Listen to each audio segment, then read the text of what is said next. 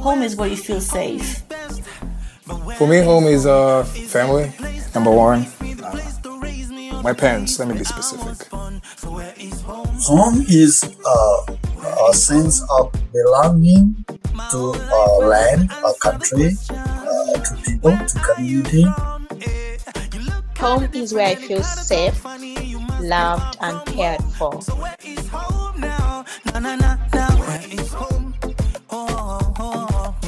Happy Easter and welcome to Hometown, your weekly Lent and Easter podcast on refugee welcome in the Episcopal Church and across the United States. I'm Kendall Martin. And I'm Allison Duval. Welcome to episode 8, our Easter Sunday episode. Hometown is a podcast from Episcopal Migration Ministries, the refugee resettlement and welcome ministry of the Episcopal Church. Learn more about our work on our website, episcopalmigrationministries.org, and on Facebook, Twitter, and Instagram, where we are EMM Refugees. This podcast is part of the Good Book Club initiative, which invites all Episcopalians to come together to read all of Luke and Acts throughout Lent and Easter 2018. You can find the daily readings, resources, and much more at goodbookclub.org. Find them on Facebook, The Good Book Club. Listeners, as you might have guessed, we pre record all of our episodes. We're not, you know, live recording every Sunday morning. And we're pre recording this Easter Sunday episode so that we can be celebrating and worshiping and not in the podcast studio, which is actually my my closet. Kendall, what are you doing this Easter Sunday? Uh, well, this Easter, my boys, who are four and five, um, are pretty excited about the Easter egg hunt at church. So we'll participate in that and attend church and then come home and do another Easter egg hunt because, you know, you can never hide too many Easter eggs in your backyard and hunt for them. So, so fun. Yes. So church and then plenty of chocolate. What about you? That's awesome. Well, well, first, do the boys believe in the Easter Bunny? Is that a thing? Um, I think it's a thing. My children know, uh, but I think that's because I haven't taken my children to meet a big Easter bunny at any point. um, so my children's understanding of Easter is really grounded in church, and then the fact that they're going to get this basket of chocolate, some cool, right, some chocolate and some cool race cars. Um, So we don't we don't really do the bunny thing, um, but but it's definitely still a thing. I hear. Yeah, that's awesome. Well, and listeners, if you know why why is the Easter bunny part of like Easter lore, let us know. I know I've read about it at some point, but I, I've forgotten about it so for for my easter i'm similarly going to church with my family and then um, i've got some wonderful neighbors who live just just next door to us with two little kids who are one and a half and three and a half and I love these kids so much. So I don't have nieces and nephews yet, so I've kind of adopted these kids as my nieces and nephews, and we're gonna um, we're gonna hide Easter eggs in our yard so that they can come over and find them. So I'm I'm so excited. It'll kind of be my first Easter with like a reason to hide Easter eggs. so it's actually a lot of fun. I have to say. Yeah, I can't so. wait. I can't wait. Awesome. Well, let's get to the show. Uh, listeners, now that we began Easter season, we've finished reading the Gospel of Luke, and today we begin with the Acts of the Apostles.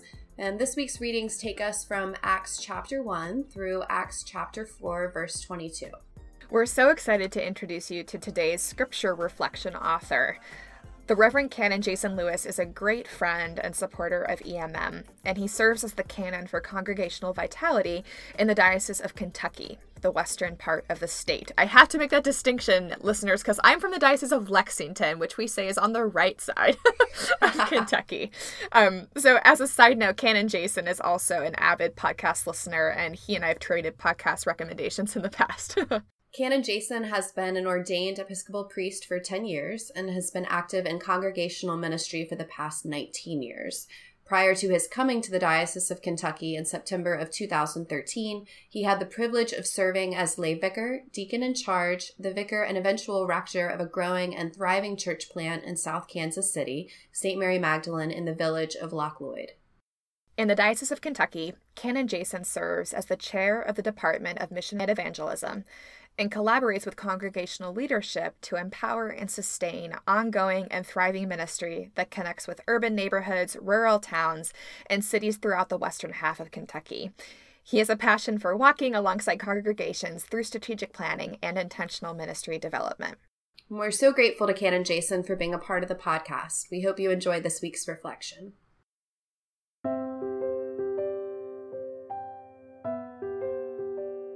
The Acts of the Apostles, chapters 1 through 4, the promise for you and for all who are far off. Jesus' story doesn't end with Jesus, it continues onward in the lives of those who believe in him. The Acts of the Apostles tell of Jesus' ministry as it moves forward through the shared life of the earliest Christ believers. The first four chapters of Acts are packed full of action. Jesus admonishes his students to wait for the Father's promise. He tells them that this promise, once received, will empower their ministry to be witnesses from Jerusalem all over Judea, Samaria, and indeed to the ends of the world. On the day of Pentecost, the promised Spirit descends. The gathered community is filled with power and is enabled to share the good news of God with all nations and peoples as each hears the message in their own language. The division of languages at the Tower of Babel and the confusion that followed, it has been lifted and reversed. God's Spirit empowers the message to extend beyond all borders and boundaries. This is the Spirit of a God who seeks to embrace all, regardless of country of origin, language, nationality, or ethnicity the Spirit gathers all into the new unfolding story of God's redemptive purposes for the whole of creation. As the Spirit comes down, Peter boldly stands and preaches the first Christian sermon. He proclaims that death did not have the power to hold Jesus. God has raised him up. Jesus' life lives on in those who are filled with this once promised and now delivered Spirit.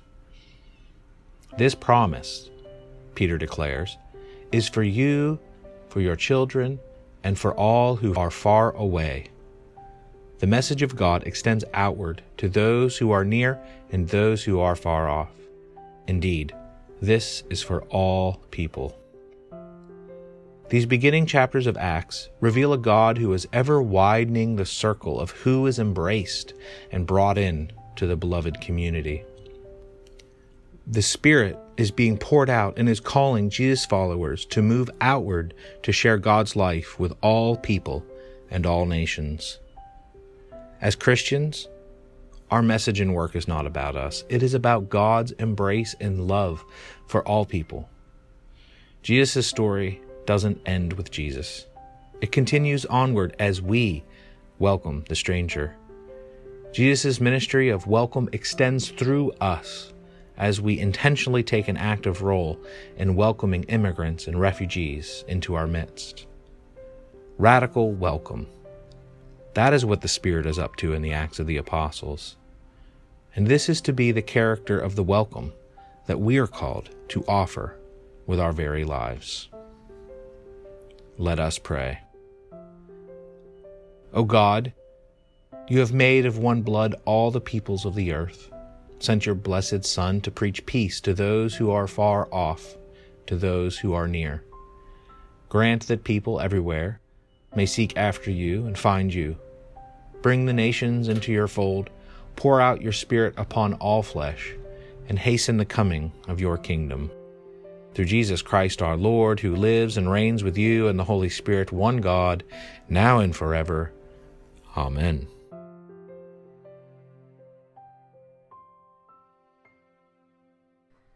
So, Allison, I really liked how Jason brought up the concept of radical welcome, and especially with regard to immigrants and refugees. And um, I also was really moved by uh, the sentence um, As Christians, our message and work is not about us, it's about God's embrace and love for all people. And I think that's something we really carry with us during this time and also in this work um, of refugee resettlement.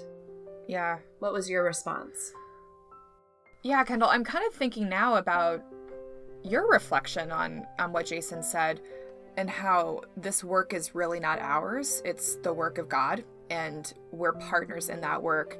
So I think it's so easy to grasp too tightly to, you know, our own ideas or our own passions or what we're trying to build and what we're trying to do and to forget that we're we're instruments of God's love in the world.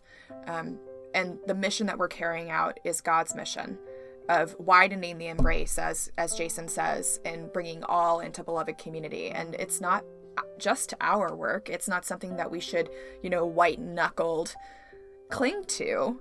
Um, we are instruments and we are simply acting out the love um, that we've been shown. And so i really appreciate that that's what you said because i think it's reminding me about uh, that i need to let go a little bit. Um, of things that I care about, but I, I sometimes cling too tightly to. You know, I think it is God's love which bounds us to one another, and so therefore we're obligated to help one another when people are in need or they're mm. running from war and persecution and violence and, you know, fear of death. How would we not reach out and help? How would we not recognize the face of God in those people? So that's really what it makes me think of. Mm.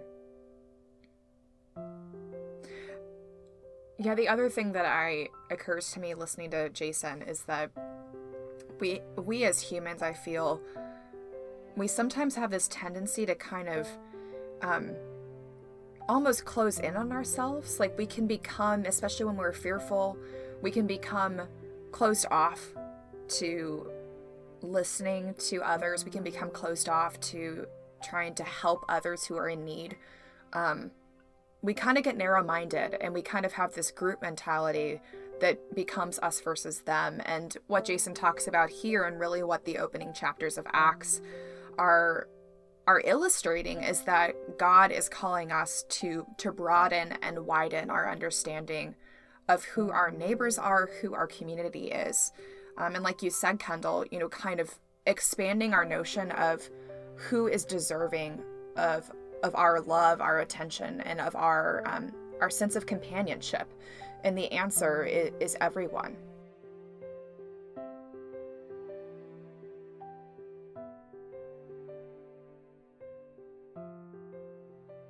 Listeners, last week we provided background on Uganda, its difficult history, its current posture towards refugees. If you haven't listened, we encourage you to go back in your podcast feed and check it out. That background was all in preparation for the main event of today's episode our interview with Jacqueline Kifuko, who is originally from Uganda and now lives in Columbus, Ohio. We decided to feature this interview on our Easter Sunday episode because of how Jackie tells her own story, what her story represents. It was a really powerful conversation. And Kendall, I don't know about you, but as I've thought about our conversation with her, I really think that her life story is is full of these themes of pain and despair, but then her hope and, and her triumph. Well, it really seemed like an Easter story. It it does to me, and I think, you know, we often talk about ourselves as resurrection people, and I really think hers is a resurrection story in its own way. So, without further ado, we're honored to introduce you to Jackie. Today, we are joined by Jackie Kifuko, who is the refugee organizer for CRIS in Columbus, Ohio. Hi, Jackie. Thank you for joining us today.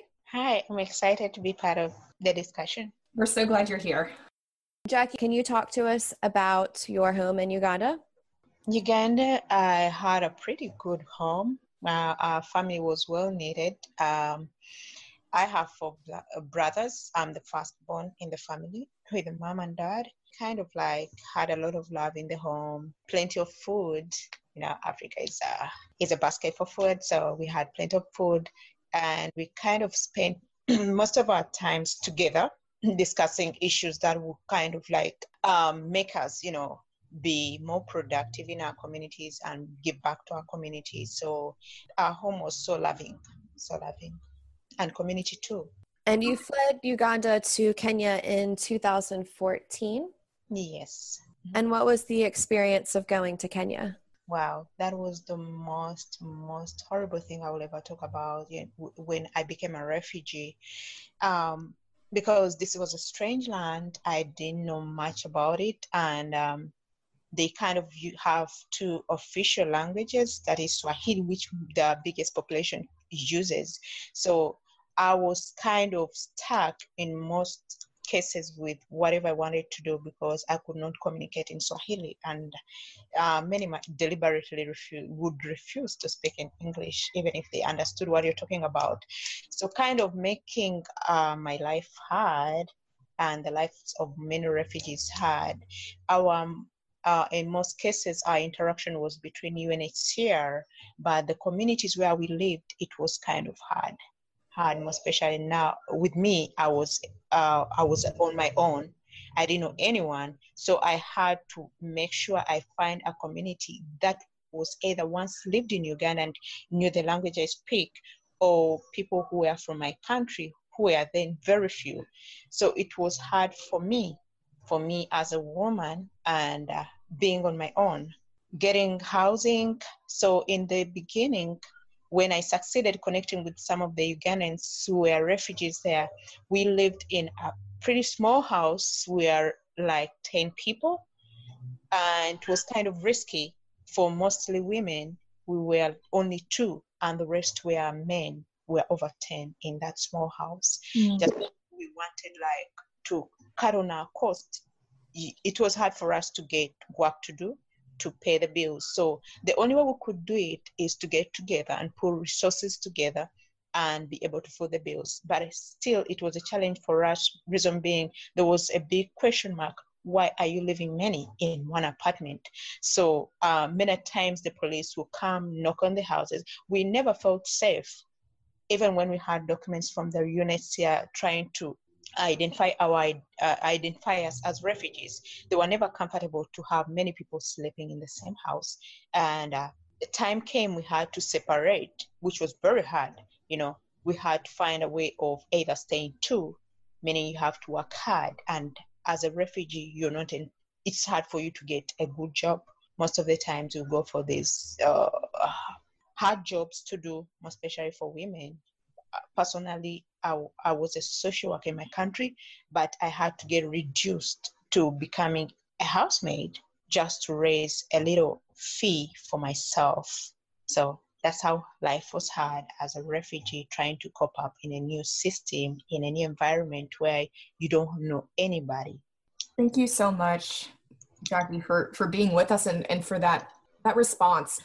Can you describe a little bit for our listeners the situations in which refugees live in countries to which they flee. You were in Kenya. We know that many refugees live in refugee camp situations, others might live in urban areas. Can you talk about where you lived and how the Kenyan government and officials responded to, um, to you and to others who were refugees in Kenya? Even the means of transport were hard uh, for you to understand we, you know, here it, things are pretty dif- different. You know that if a bus is coming from this point, it will head to the other point. You know, it's kind of uh, detailed. But the other side, you have to ask the person operating the bus. And how would you ask somebody who potentially says, "Can speak English?"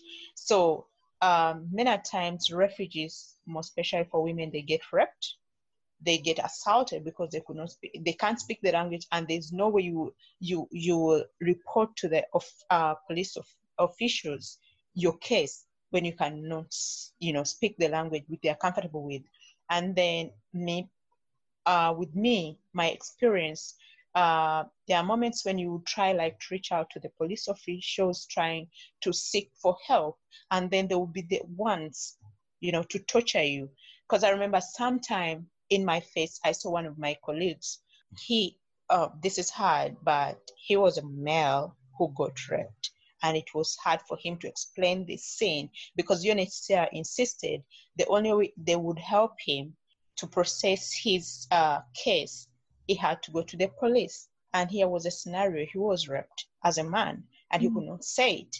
And then they they kept on insisting to mention how the act was and this was mm. terrible. And then his papers, you know, his identification papers, which are called uh, UNHCR's a mandate, because he was on the refugee status, he was not an asylee by then, were torn.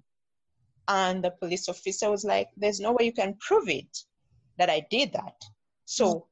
you have to pay because every uh, every uh, action you would want uh, or every case you would want to process through the officials, majority of the refugees are forced to pay for it.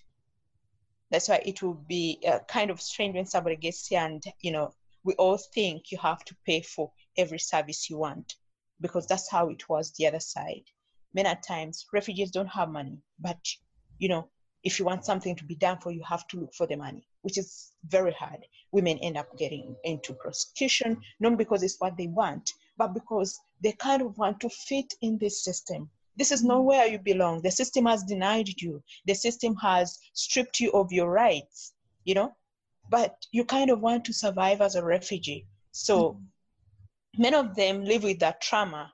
So kind of when we are resettled, some I always tell my friends, we do carry a lot of stuff with us. But the one thing you don't see is within us. We carry the, uh, a bug within us which says, I am troubled, or what I need is somebody to love me, somebody to hug me, somebody to tell me at last somebody cares about you, you know, because as an asylee or a refugee, mm. you are never accepted in the country where you sought asylum because those countries themselves have their own problems, you know.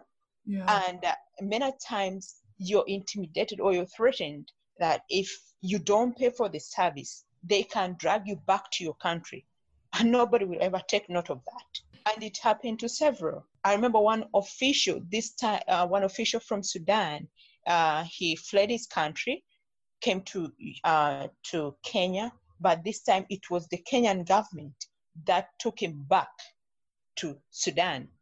It was kind of an international issue then, but you can just imagine that was a big official from Sudan. But now, what about somebody who's not big, you know, in profile in his profile, but he's running away because he lost all what he needed or he lost his family. The family uh, the, the country where he came from was trauma i mean was going through violence. He kind of the, the only expensive or the only thing he's holding on to is the hope and the life he has but you lose everything. You lose everything. And where you run to still life continues to be like that. You're traumatized throughout. It's kind of a challenge. And be me being a single mom then it was very hard for me you know coping up.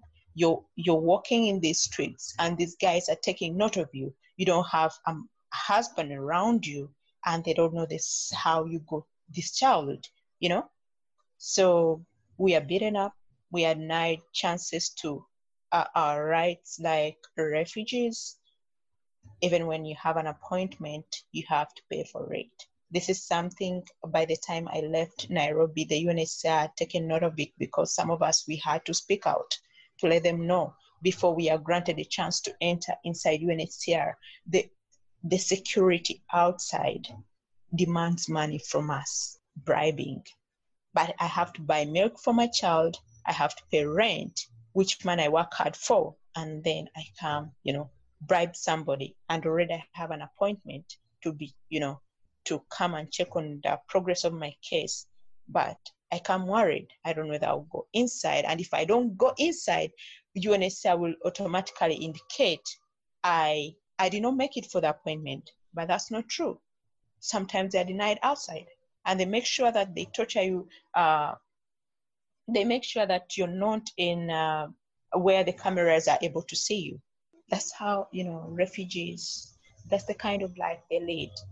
You've been through so much to get here, and I'm curious when the process for resettlement started for you, and then how long that process took before you actually made it to the United States. I may say I was one of the lucky ones because by the time I, fl- I fled to Nairobi, I knew how to read and write from my country. So I advocated for myself. That's the little I can say. I advocated for my case. Every step it reached onto, I wouldn't care who was hand. Uh, you'd never know who's handling your case. But the best I could do, I'll get on the internet, Google all the different contact information. I wouldn't care whether this person is in Nairobi or is in the US or is as long as it's UNHCR, I would write to them. So uh, luckily, uh, many times I'll get, you know, I'll be contacted to come and check uh, on the progress of my case. But just imagine somebody who cannot write. Many of their cases take like five years, you know, five years, even if you have insecurities, you know, going on in your life. And I would like to say as an advocate for myself, I went ahead and advocated for some other individuals because the primary people who receive your documents sometimes will not care. They, I remember one making a statement to a man who came crying outside UNHCR. He's like, from the time I fled my country, this guy was from Somalia and uh, he had just been diagnosed with cancer. I don't know what kind of cancer he had, but he had cancer and he was standing outside the premises and like, I would want to talk to somebody. And nobody would, you know, nobody would accept him in because they didn't have an appointment. So having been there for several hours, he got disgusted with the whole thing, frustrated. He, he, I remember him saying, "I've never seen my, my family for the past eight years. I don't know whether I'll ever see them again. I, I don't know the meaning of life anymore. All what I know is pain." So this guy just runs, runs into the road uh, mm. on a freeway. All what he wanted was to be crushed dead. Mm. That was my first time I saw somebody crushed dead and uh, I was so destroyed. And actually, that gave me the, the, the, the drive to standing up for other refugees at that point because many uh, their cases drag on because of the many backlog. There's a lot of backlog in the system, and um, by the time they're resettled, they're already tired. They already feel maybe nobody cares. But I'm so glad that I made it to the US January this year, and for a couple of uh, no, for a number of times my my flight was cancelled. It doesn't mean that automatically when you start resettlement, that's it. Because I started my resettlement, you you do resettlement with UNHCR, then you do resettlement with the specific uh, High Commission where you, your file has been uh, forwarded. Mine was forwarded to uh, US, and then after several months, I was called for the uh, they call them pre-screening. Then I went to, through biometrics. I went through medicals, um, but it's kind of uh, scary when your medicals get expired because it takes between three to four months when they expire you have to redo it and this the the medicals the distance between where i was staying and where the facilities or should i say the hospital where i was supposed to go was very far it would require somebody to travel like four hours on the road, you know, to get there, and you have to be there by eight. Uh, it put me at a risk. I had to move from uh, from my place, which was in a ghetto, at 2 a.m. And that place was full of, you know, thugs, full of everything because that's where we could afford to stay, and that's where many refugees stay. So uh, a day to my flight, after going through, uh, we do uh, orientation. Uh, a day to my flight, had packed all my bags. Uh, I thought there's no more paying rent. The little job I was doing, I had to quit it. And here I was, ready for the flight. I received a phone call. Jackie, your flight has been canceled till further notice. Mm. Oh my gosh. That's devastating. Very devastating. I couldn't walk back home. And remember, my, my baby was then seven months, and I was the caregiver. Mm. So I could I ne- I lost all the energy to give him food. Mm. I was in this house because I was worried the landlord was, was coming to, you know, to evict me anytime. I remember several times I wrote to UNHCR and I'm like, I, I I want you guys to get me where to stay. I know it's very hard. I've been in the urban for a while, trying to press on hard, but I think it's time for me to to go to the camp. But I knew much about camp, how hard life is, uh, harder than how it was in the in the urban. So when there was no response, I just carried one bag. I remember uh, the landlord uh, evicted me. I just carried just a few clothes for my baby with no food. I moved to UNHCR, which was three hours away from where I was staying. I went and sat outside UNHCR premises. I didn't have an appointment. Definitely, I knew I would be denied in. So the best I could I could do was to sleep outside with my baby in the cold. So I spent there two nights until when somebody uh, watched the, the the cameras, the surveillance cameras, and she's like, "There's somebody I've seen there for two nights. What's going on?" I need to check on that baby because it's going it's, it's gonna force it uh, in Nairobi uh, towards the end of the year. It's pretty cold, very cold. In fact, they call it winter season, uh, but it's not as extreme as here. So uh, later on, I was taken in and this lady is like, We're going to find you a place where to stay, but we don't know whether you'll be able to recover the other items you had. And those were the items I was supposed to travel with. So I'm like, I don't know. I don't know what to do next. But if you can't help me, unless give up my child for adoption, I can't take care of him. You know, it it was the most painful decision I'd come up with. I, I was going to be separated from him, not because I didn't like him, but because the situation was very hard for me. I couldn't afford buying him anything. Mm-hmm. So I was taken to this facility of refugees who are sick, who are sick of what you don't know. These uh, refugees got from different camps who were brought in the urban to uh, to access the medical facility, I mean, medical help, which was better than that in the camp. Now it was more risky for my little baby. I was more worried than even before. I was um, I was promised two weeks you get your flight, and two weeks turned into a month, two months, three months. I'm like, oh my God, this is too much. I'm putting on one cloth. You can imagine. I had to wash it in the night, then hang it. If I'm lucky and it's hot, it will dry up. If I'm not lucky, I'll put it on when it's wet through writing to uh, different people. I wrote, uh, I remember connecting with one Canadian woman. I'm like, I was looking for a, spon- uh, a group to sponsor me because this was a dead end now. I knew I was never going to get the units, I mean, to the US. And mm-hmm. that was the time when uh, so many, uh, that was the time the campaigns are getting hot. The wave of the politics here was getting hot, and I was make, I was following it up keenly to see maybe it's the reason as to why I was impacted. So I remember my last email was to the IOM, that is immigration. Uh, yeah, I wrote to them and told them I thanked them for having granted me a chance, you know, to go to the US, which was cancelled. But I, in my email, I was like, I think the reason as to why my flight was cancelled was because of what is going on to the US. In my conclusion, I was like, help me, you know, get to know what exactly happened. If it was about my uh, background check, I think I'm clean. But if it's not that, actually, my conclusion was I think it's time for me to end my life. I don't, I, I, there's nothing I'm living for anymore. I didn't want to see my child see me every day, you know, getting destroyed. I didn't want to see him suffering because of me, you know. And uh, shortly after one week, I was given another flight. And uh, yeah, I was given another flight and I was told, Jack, you're ready to move out of the US. But by then I had given, you know, I didn't have that excitement like the one I had in the beginning.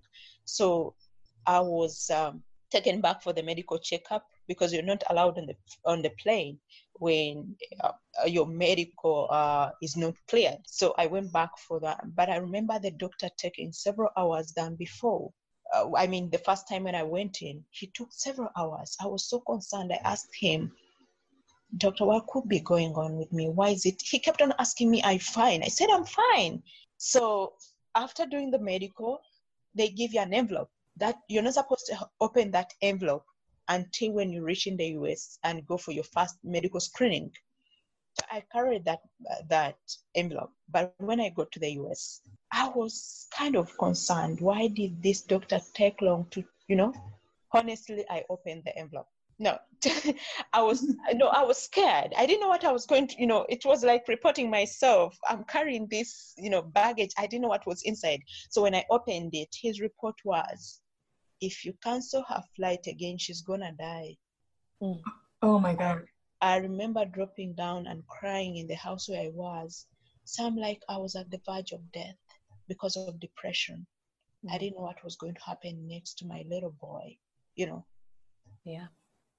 So that's what that's what's going on to several refugees right now because of the many uh, policies getting on board. So many flights are cancelled. I was not the only one whose cancel uh, whose flight was cancelled. Then I remember a family that that came from Kakuma camp.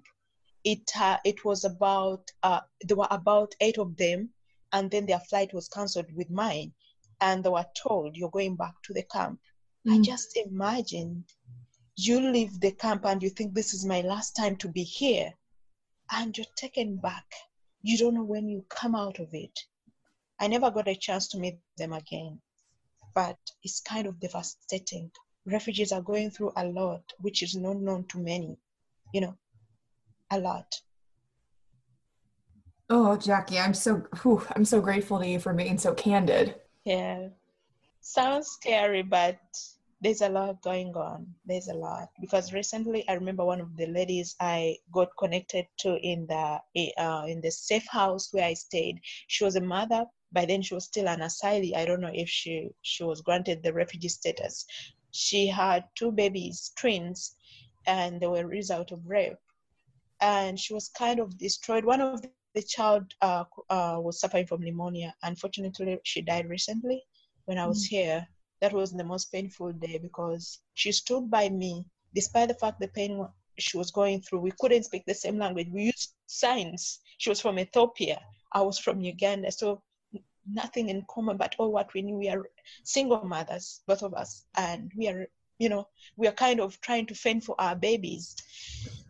Uh, uh, when uh, time came, the, the authorities told her she was supposed to leave the safe house and she had to go, you know, outside. And she she was so destroyed. She didn't know what to do. I remember her grabbing her the sick baby, and she's like, "I'm gonna leave this other one because for her she's okay. They can take care of her, but my little baby here who is sick cannot do anything for herself. She was paralyzed. The lower part of her body was paralyzed, mm-hmm. but unfortunately, the one she was trying hard to fight for passed on just recently. Oh, yeah. devastating.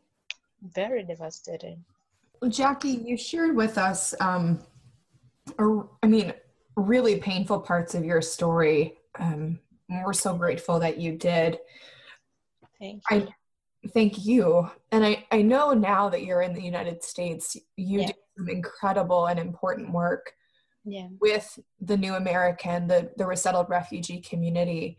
Mm-hmm. How do you do your work? How do you help people who I, I would hope that there might be more hope and more lightness in in life now, but I also know that there's a lot of pain and there's a lot of very difficult memories and and you spoke about trauma yeah that people have to work through how how do you go about your work working with um, new, the new American community?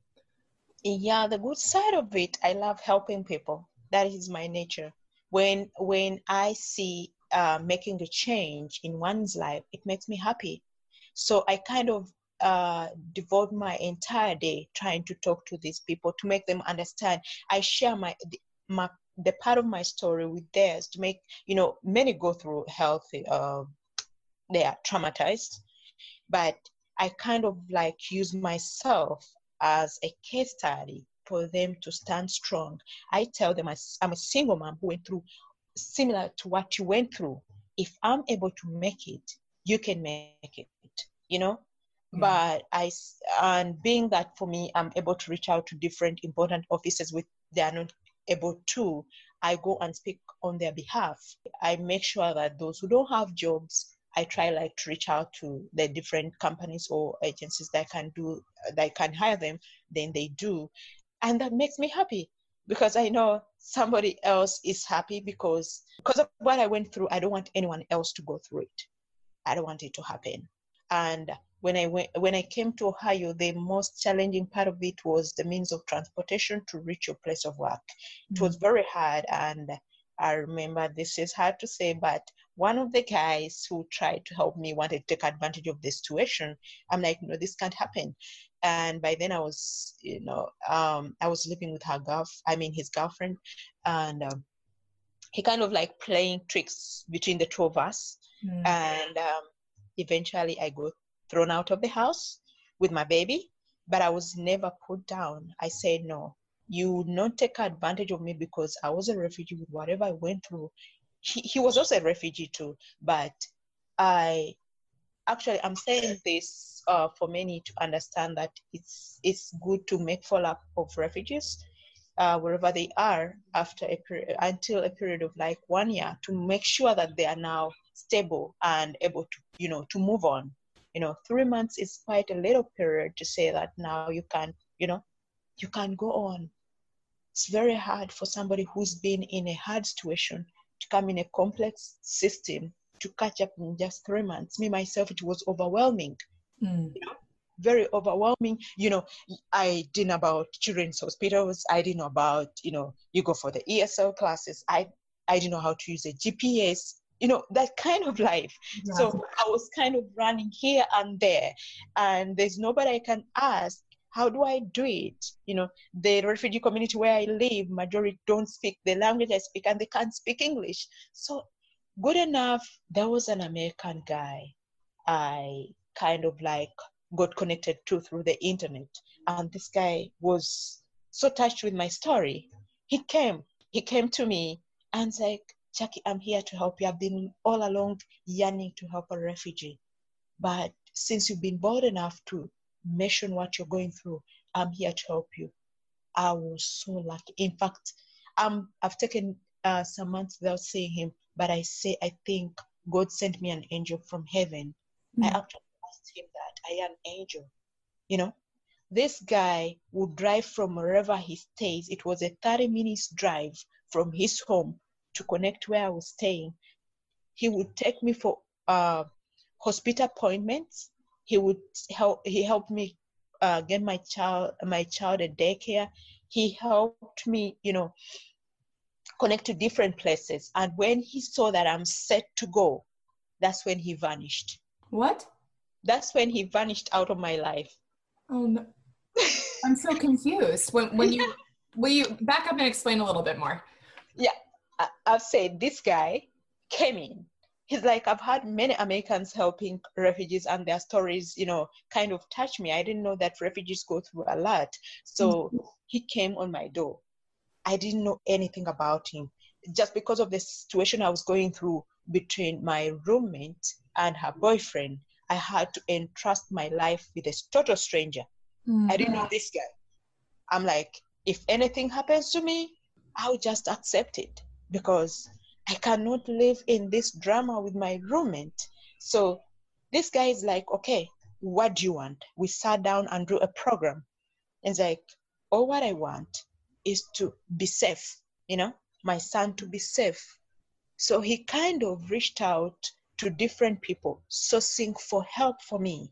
Mm-hmm. He got me food, he got me clothes, he got me friends, and then he would take me to all the uh, appointments I had to different locations. And it's like, because you had a bad trauma back then, you need to, you know, you need to be with people who show you love. There was a lot of paperwork I had to feel that I would I never understood. Actually, I would read English, but I would not understand anything because my mind was kind of having a lot of conflict within it.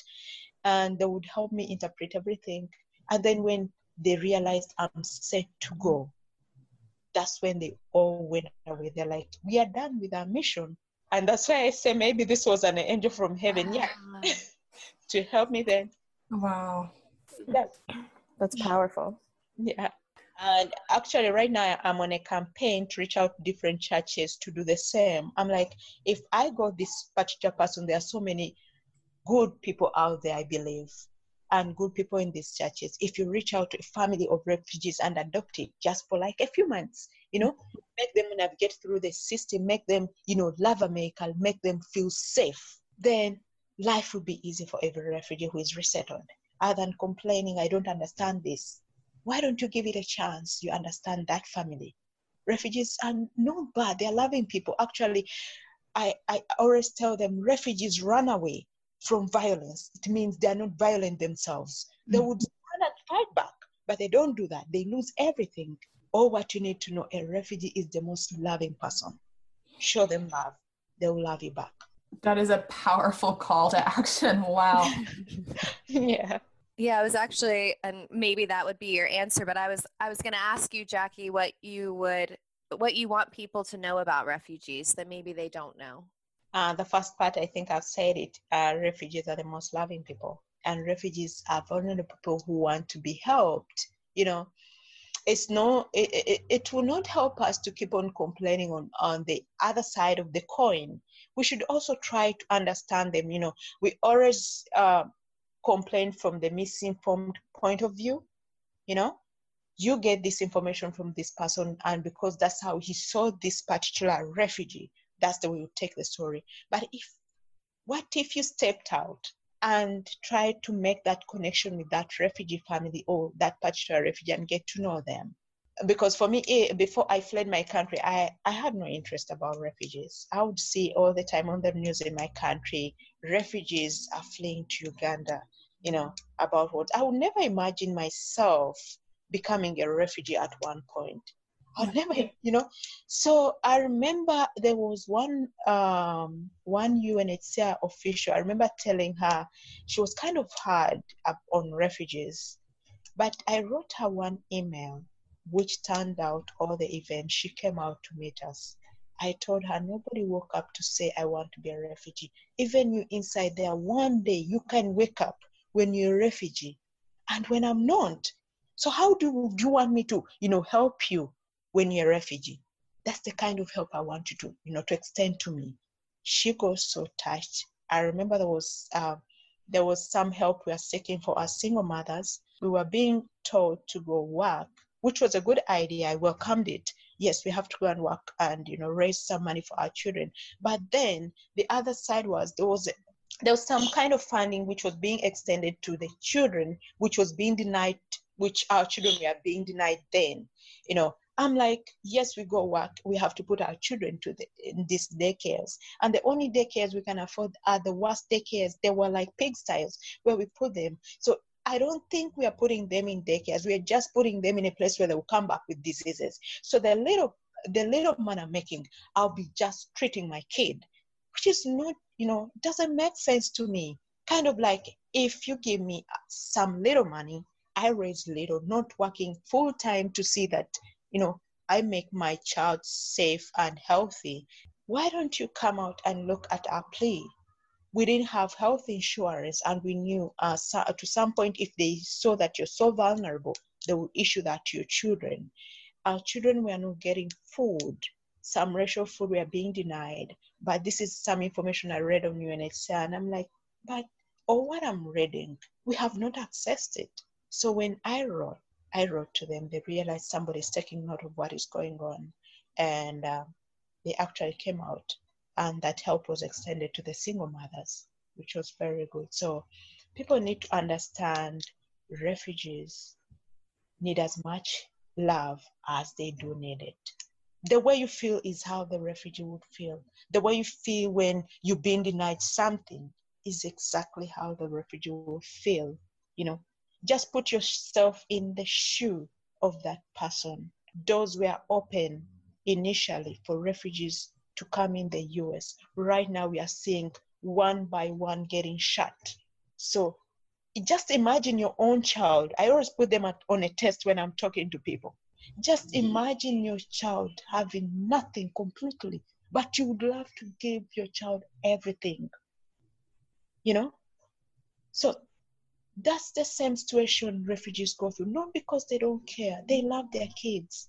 There's no mother who would hate her child.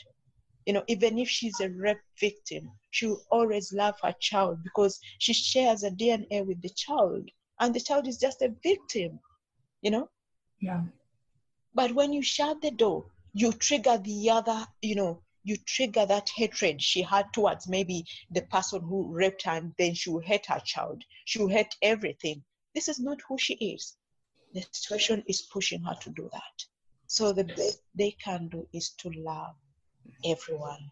Jackie you are a person of you're a person of such integrity and such compassion and listening to you speak about refugees listening to you speak about people who lose hope and what the loss of hope means for their lives mm-hmm. it, it makes me wonder what what has it been like for you in america when you encounter someone who's misinformed who is scared who doesn't understand refugees? How do you change their mind? How do you you seem so compassionate. You seem to have this innate understanding of human nature.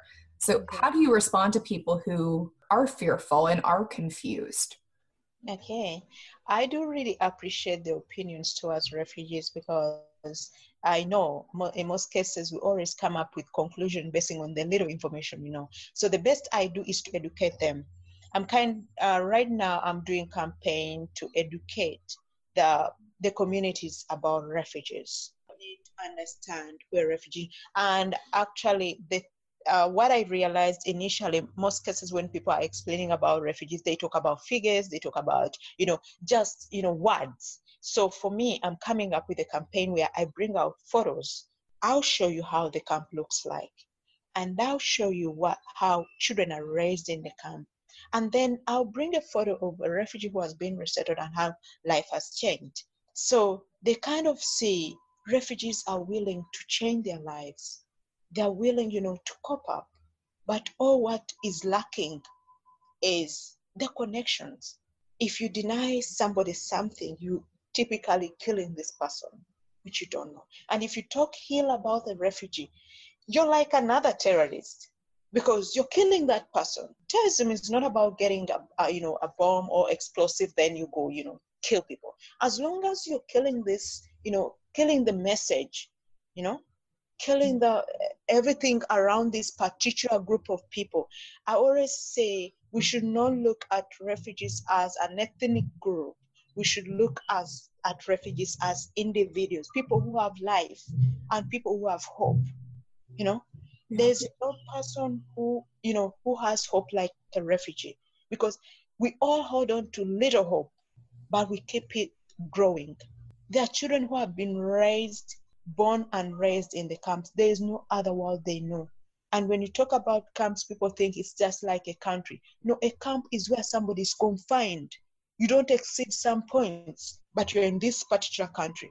Actually, with me, I always surprise people. I tell them, yes, I came to the US, but my heart is in the camp. The little money I make, I don't only share it with my son, I share it with some refugees I left back. Because if somebody mentions I'm hungry, I understand it. For the three years I was in, in Nairobi as a refugee, I would only have one meal in 24 hours. Even when I was pregnant, you know, doctors kept on telling me you have to eat three meals, you have to do what, but these are words you're telling me. How, how do I afford that? I couldn't. And I was surprised my child came out normal.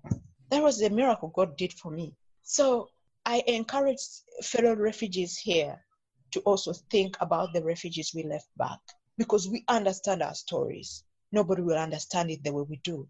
Yeah. I don't care whether a refugee is from uh, Myanmar, I don't care whether a refugee is from Sudan, a refugee is in Nairobi, as long as it's a refugee. But for me, my heart is for the little children who are just victims of circumstances.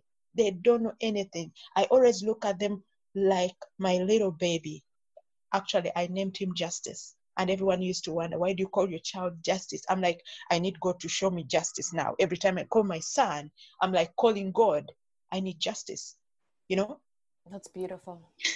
so I every time we are called upon to donate, I donate to all the agencies that resettle refugees or that care for refugees in camps.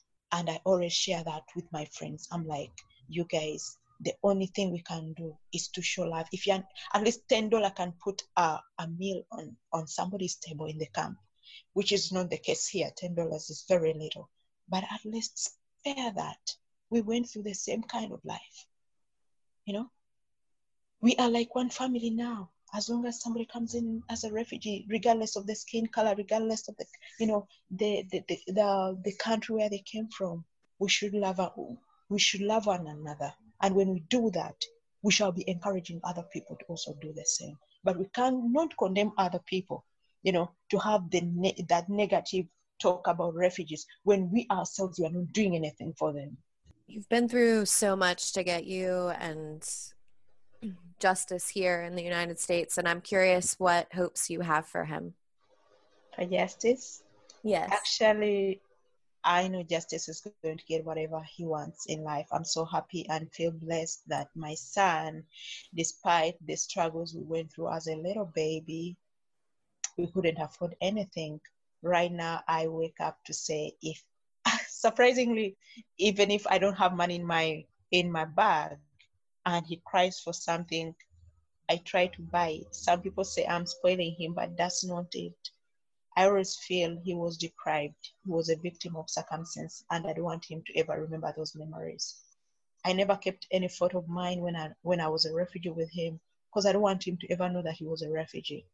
You know, not because I'm kind of disconnecting him to that kind of life. No, I, I want to raise him to know he was born lucky. He was born, yeah. Uh, one thing, by the way, one thing that makes me cry and what I don't want people m- most of the times to know my son is stateless. And that's why I stand in for other people. Uganda would never accept him because I had him in Nairobi. Nairobi denied him citizenship even when he was born there. And right now I'm in the US. I don't know when I will ever mention that to him. And I kind of struggle so much to see if, I don't know, that's one thing that I'm just wondering how many refugees have children who are denied citizenship.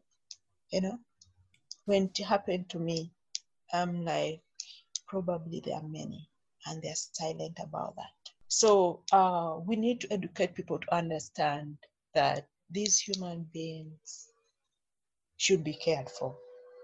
These children, you know, when you keep on reminding them of their past, they will hurt themselves. So justice will have the best of life, I promise. I think with a with a mother like you, I'm sure he knows he is so so loved. Yeah, that's true. How old is he? He's making two on 8th December. Oh, he's turning two in a week. Yeah. Oh, well, Thank you. to close the interview, are there any thoughts you want to linger with our listeners? Anything you hope that they've learned from you today?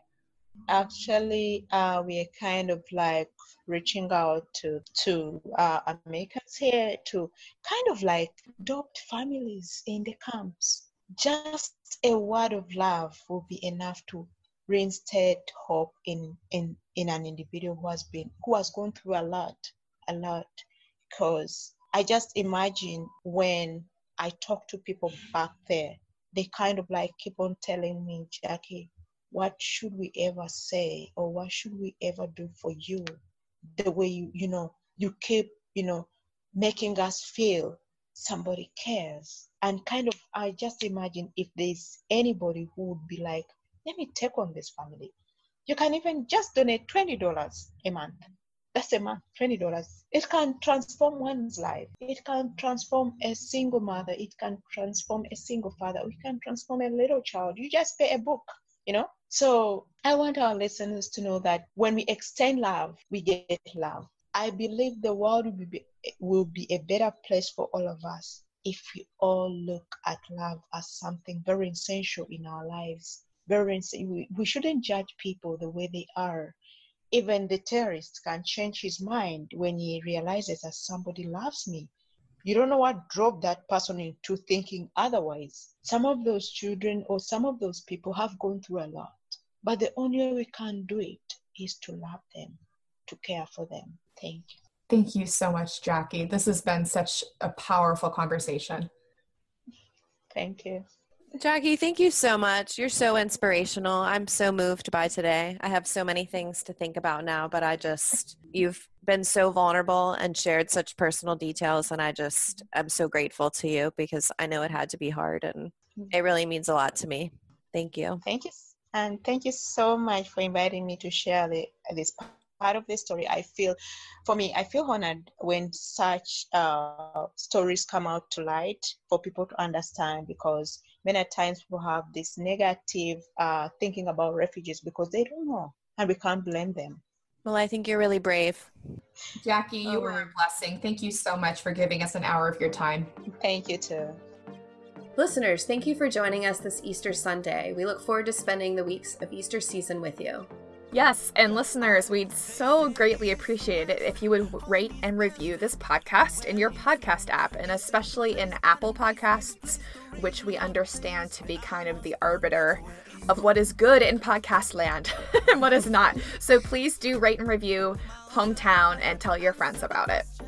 This Easter, we invite you to celebrate EMM's ministry of bringing hope and new life to refugees by making a donation. No gift is too small, and all are put to use to welcome our newest neighbors. Visit episcopalmigrationministries.org forward slash give or text hometown to 51555. Thank you for your support, listeners. And if you make a gift, we'd, we'd love to know why. We'd love to know why you're motivated to support this work. In a point of personal privilege, if I may, um, around St. Patrick's Day, a supporter of EMM posted on Facebook, um, and she tagged me, and she said that she was making a donation to EMM in honor of her Irish immigrant ancestors, whom she said had faced great hardship when they were newcomers to our country. It was really moving to to read what she posted. Um, and it just showed to me how much the work we do in EMM connects to the broader American story and to so many of our own individual family stories. Our theme song was composed and recorded by Abraham Mwenda Kondo. Find his music at abrahammwendamusic.com. Tune in next week and tell your friends about the Hometown Podcast and rate and review us. and follow us on Facebook, Instagram, and Twitter, where we are EMM Refugees. Until next week, peace be with you and all those you consider home.